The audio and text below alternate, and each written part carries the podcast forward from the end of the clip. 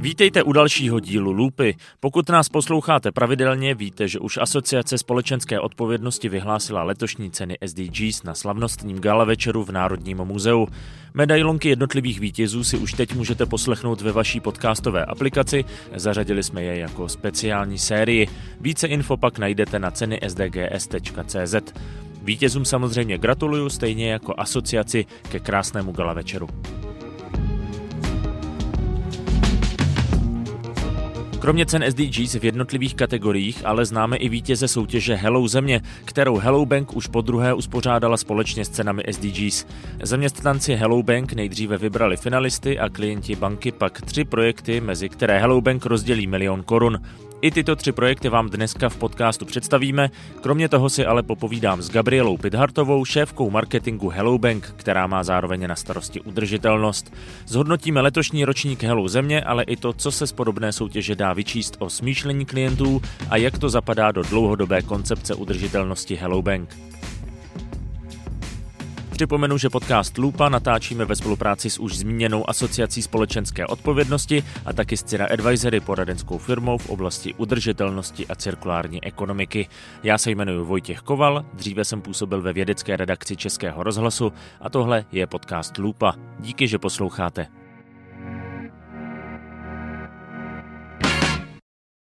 Gábino, vítejte v Lupě, děkuji, že jsem mohl za váma dorazit takhle čerstvě po cenách SDGs. Dobrý den, já taky děkuji a děkuji za pozvání.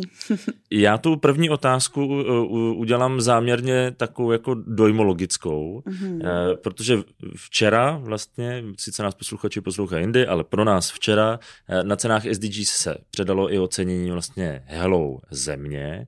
Jaký z toho máte pocit? Jak se vám to líbilo, ten letošní ročník? Tak eh, letošní ročník se mi líbil moc. Nevím, kam až to může jít, aby každý ročník překonal ten předchozí protože se přihlásilo velké množství projektů, strašně zajímavých, strašně rozmanitých, takže to je vždycky takový pohlazení na duši. A obecně i ten včerejšek si myslím, že Národní muzeum tomu dodalo úžasnou kulisu, kterou jen tak někdo nemá. Takže já jsem velmi spokojená, jsem spokojená s tím, jak ten večer proběhnul a že jsme tam měli i vítěze Hello Země a mohli jsme jim to předat takhle v plný palbě před eh, takhle úžasným publikem, tak eh, za to velmi děkuji asociaci, eh, že nám to umožnila, že můžeme s nimi takhle spolupracovat. My už jsme se o Hello Země tak lehce letem světem bavili vlastně na začátku téhle série Lupy, eh, kdy jsme připomínali, že ta soutěž se rozbíhá a podobně. Pojďme připomenout, o co jde. Tak eh, já, abych to připomněla, ten eh, projekt Hello Země je už druhým rokem svázaný právě s SDG Awards, které pořádá Asociace společenské odpovědnosti. Pro nás jako pro banku je to velká výhoda, protože můžeme čerpat z projektu, který se do SDGs přihlásili, nemusíme vytvářet nějakou vlastní paralelní soutěž. A velká výhoda pro mě a pro celý marketing je i v tom, že nerozhodujeme my o tom, komu ten grant přidělíme. V letošním roce teda připomínám, jsme rozdělovali milion korun. A Probíhá to právě tak, že před výběrem z těch všech přihlášených projektů do SDG Awards se eh, vybere určité penzum, o kterém potom nejdříve rozhodují naši zaměstnanci. A vyberou 10 finalistů, které, o kterých potom hlasují všichni klienti Hello Bank, kteří o to mají zájem. Takže je to úžasný v tom, že to je velmi jakoby transparentní proces a zároveň, jak říkám, mně to se líbí i z důvodu toho, že to nemusím vybírat já, protože vždycky ty projekty jsou všechny úžasný, každý je jiný a bylo by to velmi, velmi těžký, takže jsem ráda, že to rozhodli naši klienti a priori. Že jste se nemusela rozhodovat. No, no, no, já bych, já bych se nerozhodla. Já bych nevěděla vůbec. Eh. Tam je zajímavé na tom právě to, že to je vlastně eh, taková jako trojvlnová, eh, jak to říct, rozstřídění, řekněme, na, na mm-hmm. tím, že to nejdřív jsou ty zaměstnanci, pak hodnotí klienti, ale zároveň se to dá potom porovnat s nějakou řekněme, strategií nebo směřováním té společnosti jako takové, mm-hmm. Hello Bank, eh, tak je to docela zajímavý, bych skoro řekl, že jako sociologický experiment, jak moc se to vlastně, jak moc se to vlastně jako uh, slazuje, protože uh, je to zajímavé vidět, jakoby, jak to vnímají ti zaměstnanci a nakolik by třeba se to potom shodovalo s tím, uh, jak to vnímají klienti, jestli tamhle tam mm-hmm. ta, mhm. ta synergie je, nebo ne? Je tam, je tam obojí. Souhlasím s tím, že to je v podstatě taková jako sociologická sonda do toho vnímání a někdy se rozcházejí. Myslím si, že v loňském roce tam byl mnohem větší ten rozptyl. V letošním roce si myslím, že to vykrystalizovalo, dejme tomu taky čtyři, tři, čtyři favoriti, které obě ty skupiny měly nejraději nebo chtěli ocenit nejraději. A pro nás je to ještě důležitý i v tom, že v rámci Hello Bank a nějaký strategie udržitelnosti, kterou tady lokálně máme, když vždycky říkají, že se přebírají ty strategie, tak my z BNP Paribas, což je naše mateřská společnost, přebíráme pouze ten rámec a zbytek eh, samozřejmě chceme lokalizovat eh, to, co je tady pro nás důležitý, tak eh, je to zajímavé, že se to hodně lícuje i třeba s SDG cílema, který jsme si my nastavili mm-hmm. v rámci té strategie. A my jako banka, tak není to jenom o financování, financování zelených produktů a tak dále, ale já strašně ráda to zmiňuji zmiňuji, a zmiňovala jsem to i včera v tom eh, SDG, ESG panelu, pardon, uh, že ty další dvě písmenka jsou hrozně důležitý. A to ESCO je pro mě o té firmní kultuře a governance může být i o vzdělání a zase jsou to věci, které uh, tam rezonují mnohem víc, než jenom to, kolik vytřídíte odpadu, nebo jestli tady máte dobře spočítaný footprint celé společnosti na Scope 3, když to zjednoduším.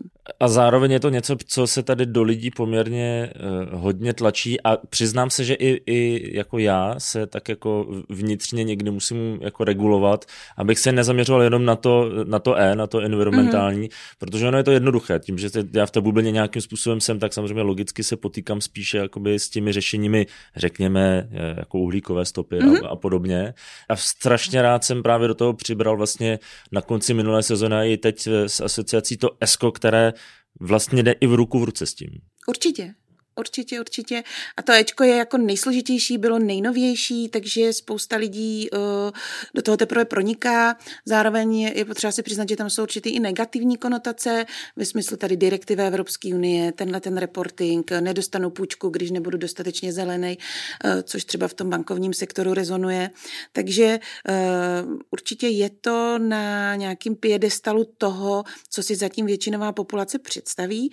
A myslím, že právě rolí nás a těch společností společnosti je trošičku to dát do těch souvislostí, že ona to není ve finále raketová věda a že to je o nějakým jako běžným přístupu k životu, eh, k fungování, ke svému okolí.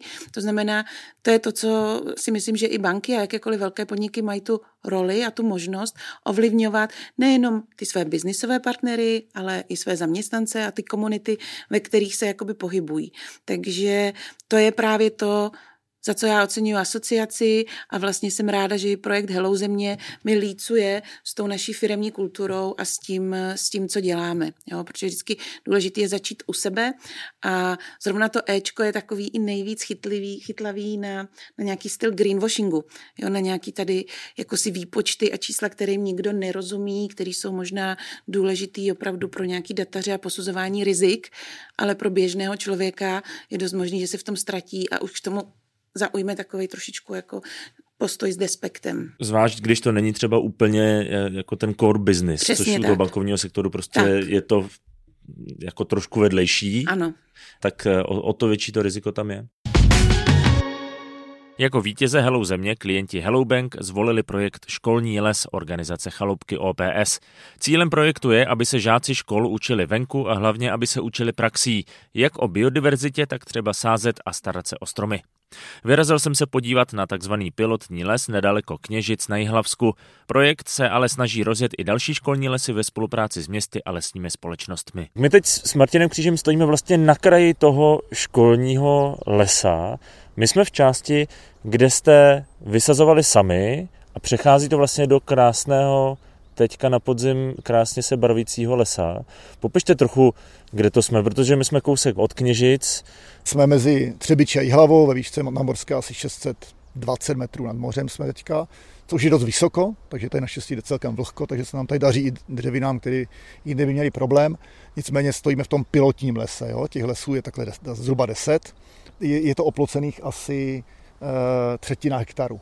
Ještě malinká část je za tím plotem, a tu jsme nechali úplně být, aby ty děti viděli, jak to funguje, když je to eh, pod tlakem mm, zvěře a když je to za plotem. Takže tohle Jasně. jsme oplotili. Oplocovali to sami děti.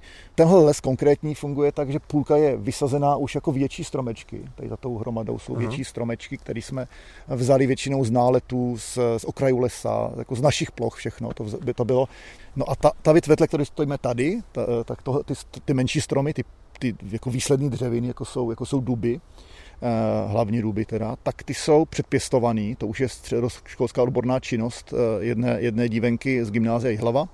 A ona vlastně jsem zasadila, dívá se, kolik první dělá klíčivost, teďka zjišťuje, kolik eh, se toho ujalo a děcka to postupně měří. Máme to očíslované a měří, jak to rychle roste. Říkáte, že sem jezdí děti měřit, zkoumat, co se chytlo a podobně. Tak jaká je přesně ta funkce, jak to, jaká je ta spojitost s, s tou výukou? tak ty děti dělali vlastně všechno. Kromě toho vytěžení těch eh, starých stromů, které byly suchý, ty děti to vyrýpávali někde jinde, pak to sem sázeli, předpěstovávali, vysívali semínka, oplocovali, vlastně dělali úplně všechno. Podíleli jsme se nějak společně s nějakým tím jako uším týmem té školy na tom, co tady vlastně bude jako výslední dřeviny, takže oni dostali nějaký od nás přednášky o tom, jak vlastně vypadá jako stabilní les, eh, les v tomhle místě, nějaký přirozený a pak vlastně uh, řešili sami, co teda budou pěstovat a, a, a co se budou dávat.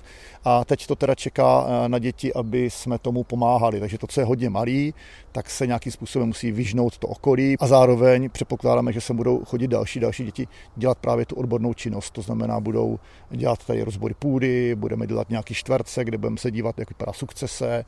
Už, jak, jak jsem říkal, tady funguje eh, sočka zaměřená na klíčivost a na eh, zjišťování, co nám roste a jak nám to dobře roste. To se týká tohohle lesa. Jo, jak, jak to pojmou ty další školy, trošku na jich, ale na, na nich, ale udělali jsme pro ně takovou jako silnější brožuru, řekněme, knížku eh, ve spolupráci eh, s panem docentem Vrškou z, z Křtínského polesí, to je školní lesní podnik Mendlovy univerzity. S tím spolupracujeme na té odborné části, aby jako to, co sází nebo sejí, aby to prostě eh, nebylo proti smyslu toho lesa. Hmm.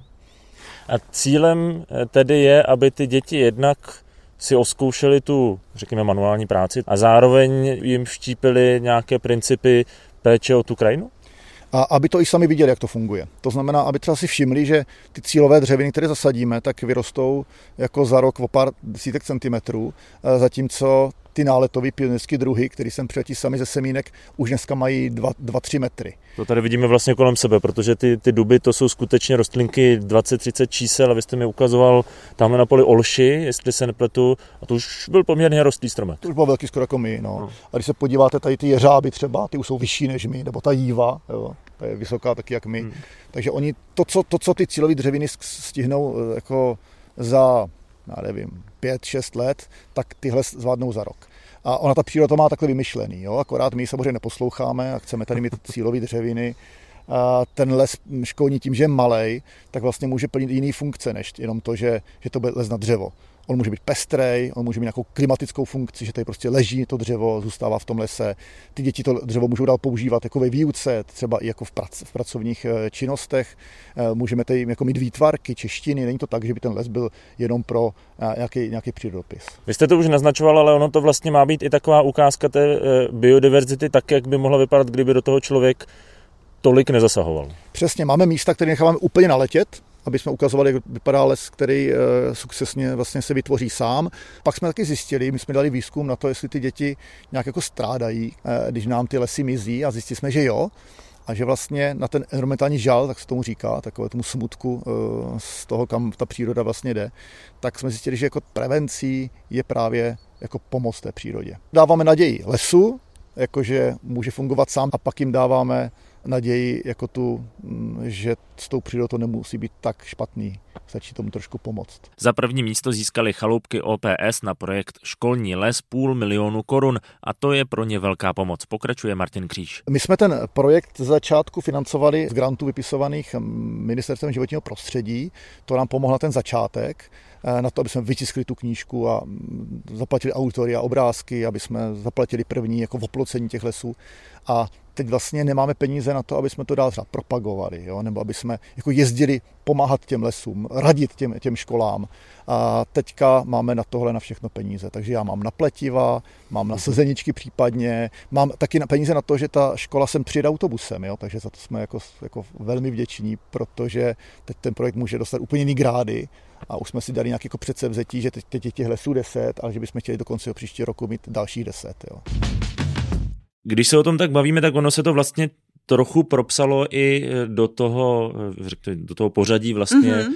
v Hello Země, protože z těch tří projektů, eh, které byly potom včera vyhlašovány jako to první, druhé, třetí místo, tak vlastně dva eh, ne, že by nebyly e, environmentálně nebo ekologické, ale vlastně jsou to vzdělávací projekty.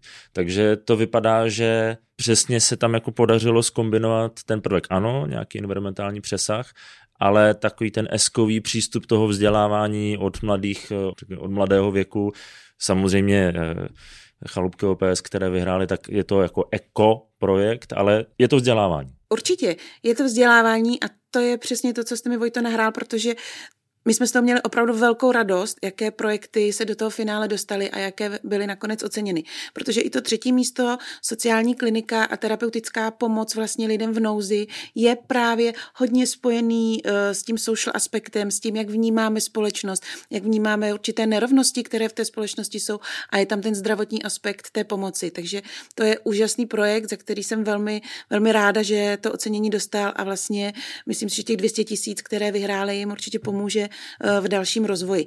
A ty první dvě místa, ano, je to hodně edukativní, je to, ať už je to hospodář a práce vlastně s vodou, nakládání vodou, nebo i zmiňovaný vítězové chaloupky, tak ten školní les eh, je projekt, který jsem ráda, že vlastně zaujal nejen naše klienty, ale ve finále oni zvítězili, byli na druhém místě, vlastně byli oceněni i v té hlavní, hlavní ceně SDG Awards eh, jakoby za změnu klimatu.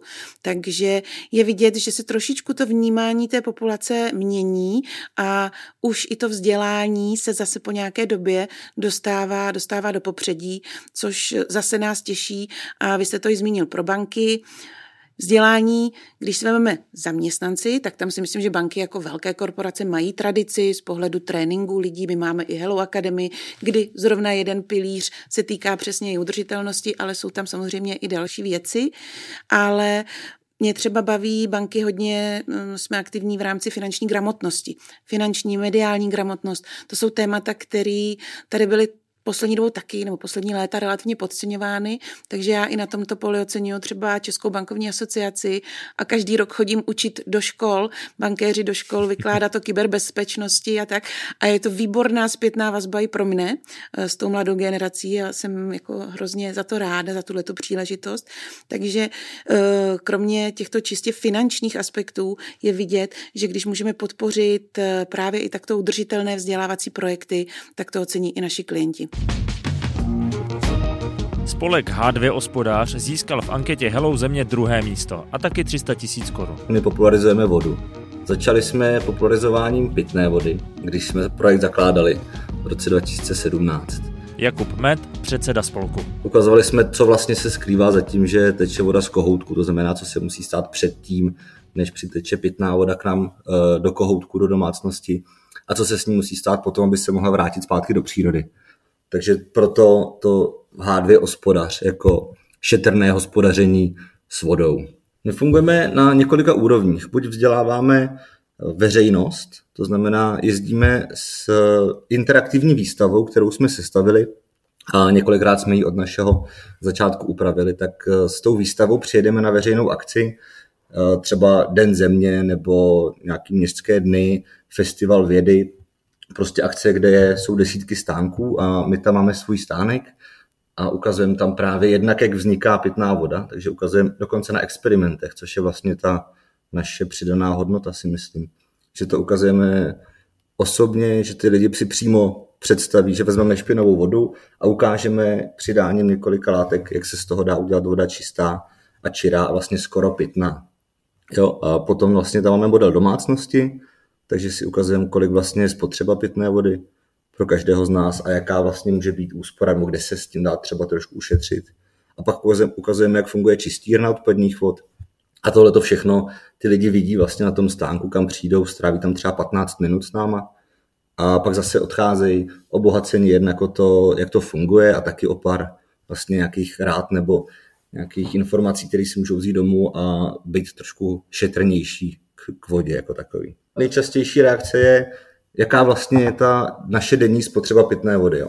No, průměrná spotřeba v Čechách je někde mezi 90 až 115 litry na osobu a na den. A my vlastně ukážeme, z čeho se to skládá, to znamená, že to je sprchování, splachování, zalívání květin a praní prádla a vlastně až nakonec ty nejmenší části té spotřeby, tak je pití, jakože to, proč ta voda je pitná, a vaření a samozřejmě mytí nádobí, prostě to, na co potřebujeme tu vodu v té nejvyšší kvalitě.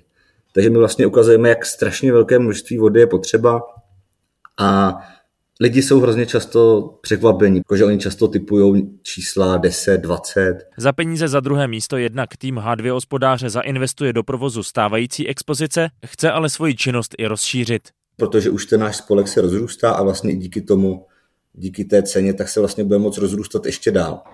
Tak doufáme, že vytvoříme nový program, který vlastně chystáme a to je voda v krajině. To znamená, se vlastně chceme zaměřovat na zadržování vody v krajině, což si myslíme, že je další velký problém v současnosti. A to jednak projevy sucha a druhá, druhá projevy povodní, to znamená vlastně to, jak si jako jeden z projevů klimatické změny může jako zasahovat do života každého z nás. Tak máme vlastně připravenou novou, novou takovou výstavu, nový celý, řekněme, program, jak pro děti, tak pro veřejnost, tak pro školy. A tady ten chceme ještě vylepšit právě pomocí těch peněz od Hello Bank. Ono se to mimochodem eh, propsalo v těch cenách eh, jako napříč těmi kategoriemi, hmm. protože třeba v tom veřejném hlasování a pod českým zastoupením v Evropské komisi, tak eh, tam taky vlastně zvítězil sociální podnik, v podstatě, nebo respektive klinika pro, pro lidi s roztroušenou sklerózou a porazilo vlastně projekty, které byly jako čistě zelené, environmentálně, zelené. přesně, čistě zelené. Tak, jak jste zmiňovala vlastně tu kategorii změna klimatu, tak tam se propsala ještě jedna hezká věc, kterou zmiňoval včera na tom summitu Georg Kell, že je třeba se zaměřit jednak jako v té stávající, řekněme, krizi, ale obecně i v tom rozvoji na eh, jako inovace, technologie a to vzdělávání. Mm-hmm. A přesně v té kategorii změna klimatu to takhle prošlo, protože tam chaloupky porazila vlastně jako velmi specifická moderní technologie, která je jako jasně středobodem jakoby v té kategorii. Ale přesně, zatím se umístí projekt, který, a teď já to bych to nerad řekl špatně, ale je to jako školka. Ano. a člověk by si řekl, no tak, tak dobrý, super, hm. školka. Takže myslím, že to bylo vidět na celém tom večeru, že se to tam naštěstí, to S začíná, vlastně respektive celá ta kategorie ESG začíná provozovat tak, jak by to asi Jak by mělo to být. mělo no. být, protože to není, nemůže nic z toho fungovat samostatně, jako nic na světě a že někdo vymyslí zkratku ESG uh, eh, hezký, ale ty věci právě jako ty pilíře musí fungovat dohromady a musí se doplňovat. Takže věřím tomu, že právě jsme na dobré cestě v tom, jakým způsobem se to posouvá a začíná se to kombinovat a jestli nám k tomu pomohl tlak eh, určitý třeba z Evropské unie v rámci legislativy, direktiv a obav toho, jak, eh, jak to bude pokračovat dál, co všechno se bude reportovat, jestli nám k tomu pomohla současná situace, která je ve světě, že lidi se opravdu začínají víc zajímat, tak eh, já jsem za to v podstatě ráda a uvidíme, jak se nám to podaří ustát do budoucna. Ale pro mě ten včerejší večer byl plný jako emocí a energie toho, jak tam byla spousta lidí z různých oblastí a odvětví a tím, že Hello Země a Hello Bank tam reprezentovala vlastně i ten bankovní sektor, tak na to jsem dost pyšná teda no.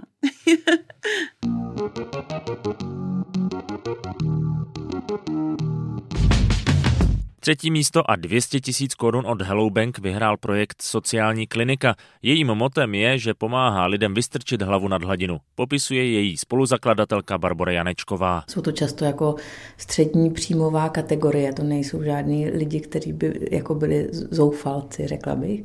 Ale v současné době jako cena hodiny terapie je tisíc korun plus. A když si představíte, že budete chodit jednou za týden, jednou za 14 dní, tak v rozpočtu třeba samoživitelky s třema dětma je to jako strašných peněz. A takže my jsme se rozhodli založit sociální kliniku proto, aby tyhle ty lidi, kteří jsou jako připravení se sebou něco udělat, něco se jim děje, teďka akutně, oni vidí cestu, jako že by něco chtěli, ale nevědí jak a, a kudy a tak, tak vlastně mají k dispozici terapeuta, který jim dá úplně stejnou službu, jako kdyby si ji platili. A ten princip je takový, že vlastně když vám nějak není dobře, cítíte, že potřebujete pomoc, tak na těch stránkách, kterými máme, vyplníte dotazník. A potom se děje taková věc, která se v běžné psychoterapii neděje a to sice, že ten klient, který vypadá podle toho dotazníku, že by byl k nám, protože my nabízíme jenom 12 sezení, takzvanou krátkodobou terapii, tak je na takzvané mapující sezení. A to je sezení, kde on sedí hodinu, hodinu a půl s někým, kdo je většinou zároveň psychiatr, psychoterapeut, krizový intervent a má jako spoustu dalších daností a schopností. A ten s ním vede takzvaný mapující rozhovor, podle kterého my poznáme, jestli ten klient opravdu jako je k nám a my mu hmm. budeme moct během těch 12 sezení pomoct. Potom z toho rozhovoru si většinou taky zjistí, jakého terapeuta by potřeboval. Takže my potom párujeme ty klienty s určitými terapeuty. A taky když se ukáže, že ten klient není k nám, tak my víme, kam ho dobře poslat. Protože to je další věc, která tady je, že spoustu lidí jako se nevyzná v druzích služeb, v druzích psychoterapie. Takže my taky můžeme pomoct těm lidem hodně jako nasměrovat je, aha, vy nejste k nám, protože za 12 sezení se to nesvládne opracovat, ale my víme, že tadyhle byste mohl dostat dobrou péči. A v tom je, myslím, sociální klinika jako úplně jedinečná, protože nikdo to takhle nedělá. Většinou, když si vyberete psychoterapeuta, tak máte jako radost, že na vás má čas. A někdy teďka teda v současnosti mladí lidé dělají to, že se jako obejdou tři, čtyři terapeuty a vyberou si, který se jim hmm. nejvíc líbí. Ale to jsou potom všichni na cash, že jo, kde platíte ty ceny, které platíte. A my vlastně u nás ty klienti platí něco mezi eh, stovkou až pětistovkou podle toho, kolik můžou. A mají k dispozici 12 sezení, který musí vyčerpat během 6 až 9 měsíců. Kromě toho sociální klinika nabízí i tři online konzultace zdarma. My jsme vlastně, eh, kromě toho, že jsme měli tuto službu od roku 2014, tak když byl covid, tak eh, jsme eh, říkali, že koho vidíme jako nejvíc ohroženého byli pracovníci v první linii a to jsme nemysleli jenom lékaře, ale třeba taky učitele. A těm jsme vlastně připravili speciální službu, která se liší od té standardní na těch 12 sezení. A tenkrát to bylo pět online konzultací, které byly úplně zdarma, tam neplatí vůbec nic a byly to s týmem zkušených krizových interventů. A po skončení covidu my jsme tohle přetransformovali na tři online konzultace, které jsou taky úplně zdarma, tam taky nic neplatí, je to úplně jako, jako krátkodobá, aspoň jako první pomoc. A máme teďka spíš lidi, kteří třeba pomáhají na Ukrajině, takže jsme v, eh, v rámci nějakého projektu, kde jsou dobrovolníci na Ukrajině a když ty jsou v nějaké složité situaci, tak my pro ně pracujeme. A nebo tam můžou zavolat i kdokoliv. Takže ty tři online konzultace jsou vlastně široce otevřený pro kohokoliv. Samozřejmě i pro sociální kliniku bude finanční odměna za třetí místo v Hello země velkou pomocí. Ty terapeuti pracují zadarmo, to je super ale aby my jsme je dobře podpořili, tak vlastně my jim nabízíme supervizi, což už je služba, kde my platíme toho supervizora a každý ten terapeut si může říct o nějaký omezený počet eh, těch supervizí a potom my platíme ty mapující terapeuty, protože to je nejsložitější situace, kde to musí jako vysoce specializovaný člověk, který potom píše taky zápis ze svého sezení a nějaký doporučení pro další terapii, tak ty jsou placený a naše koordinátorka. Já si myslím, že v rámci toho, co děláme, jsme dost uh, úsporní, že vlastně celá tahle taškařice se dá udělat za 2 miliony korun, což vlastně nic moc není, ale i tak ty peníze nám velmi pomůžou. Když se teď podíváme dopředu trošku, tak eh, my jsme tak jako naznačili, že samozřejmě takováhle eh, soutěž a řekněme vlastně průzkum trhu může být docela zajímavý a měřítko toho, jak moc jsou vaši klienti nějakým způsobem stotožnění, řekněme, se stejnými hodnotami jako vy. Jak moc naopak se z takových výsledků dá pak třeba odrazit vlastně v té dlouhodobější strategii, protože tady vidíte, co ty lidi zajímá, tady vidíte, jakoby, co, co jsou nějaké projekty, které jsou relevantní, dá se to využít eh, do, do budoucna a říct si, OK, tak možná můžeme ještě víc jakoby přitlačit tady v oblasti podpory nějakých jako vzdělávacích projektů a teda? Určitě, určitě je to nějaký směr, nějaký znamení. Eh, vzdělávání je jeden z SDG cílů, které stejně ve strategii máme. Říkám, mohli jsme jít různými cestami, postupně za těch eh, čtyři roky od toho jejího nastavení se posouváme a prohlubujeme tu podporu jednotlivým projektům, ale jak jsem zmiňovala, pro nás je důležité začít jako u sebe, takže my jsme dost času strávili uh, nějakým onboardingem našich zaměstnanců, to, aby jako banka jsme se eh, chovali zodpovědně, aby to i bylo vidět, aby to nebyly právě jenom ty proklamace. A v podstatě teprve od loňského roku eh, s tím jdeme na venek, jdeme s tím i za našimi klienty, takže určitě si myslím, že to je jeden ze směrů, ve kterém budeme pokračovat a já bych to spíš brala ty výsledky celé té ankety jako potvrzení, že jsme na správné cestě. Upřímně v tuhle chvíli nedokážu přesně říct, jestli jo, dáme tady o 10% víc zrovna do vzdělání a tak, ale ten směr tam je a já jsem přesvědčená o tom, že banky a korporátní společnosti by měly vracet do té komunity uh, velkou část své energie. Není to právě jenom o penězích. Je to opravdu o té energii, uh, kterou tomu dáváte, kterou tomu dávají i ty zaměstnanci, ať už v rámci dobrovolnických dnů nebo nějakých svých dalších aktivit a diskuzí a právě přes naše klienty edukovat tu společnost. Takže vzdělání, ano, Zůstává to jedním z pilířů, ale nedokážu v tuhle chvíli jakoby odpovědět, jak moc eh, beru to opravdu jako potvrzení a poctu, že jsme mohli pomoct takhle úžasným projektům. Já jsem popravdě ani nečekal, že byste mi řekla, že to bude o 10%. A já bych věděla, bych řekla, ale... Gábino, moc krát děkuji za rozhovor a, a gratuluju k povedenému ročníku. Já taky moc krát děkuji to a budu se zase těšit eh, někdy příště. Díky, že jste poslouchali. Vyhlášením cen SDGs naše spolupráce s Asociací společenské odpovědnosti samozřejmě ještě nekončí. Konkrétně v dalším díle spolu vysadíme stromy na Vysočině a těšit se můžete třeba i na rozhovor s Georgem Kellem, jedním z největších světových odborníků na udržitelnost a ESG, který taky vystoupil na Global Goals Summitu 13. října. A ještě jednou připomínám, že v podcastových aplikacích si můžete poslechnout i medailonky jednotlivých vítězů cen SDGs. Pro tento týden je to už všechno, mějte se krásně a žijte udržitelně.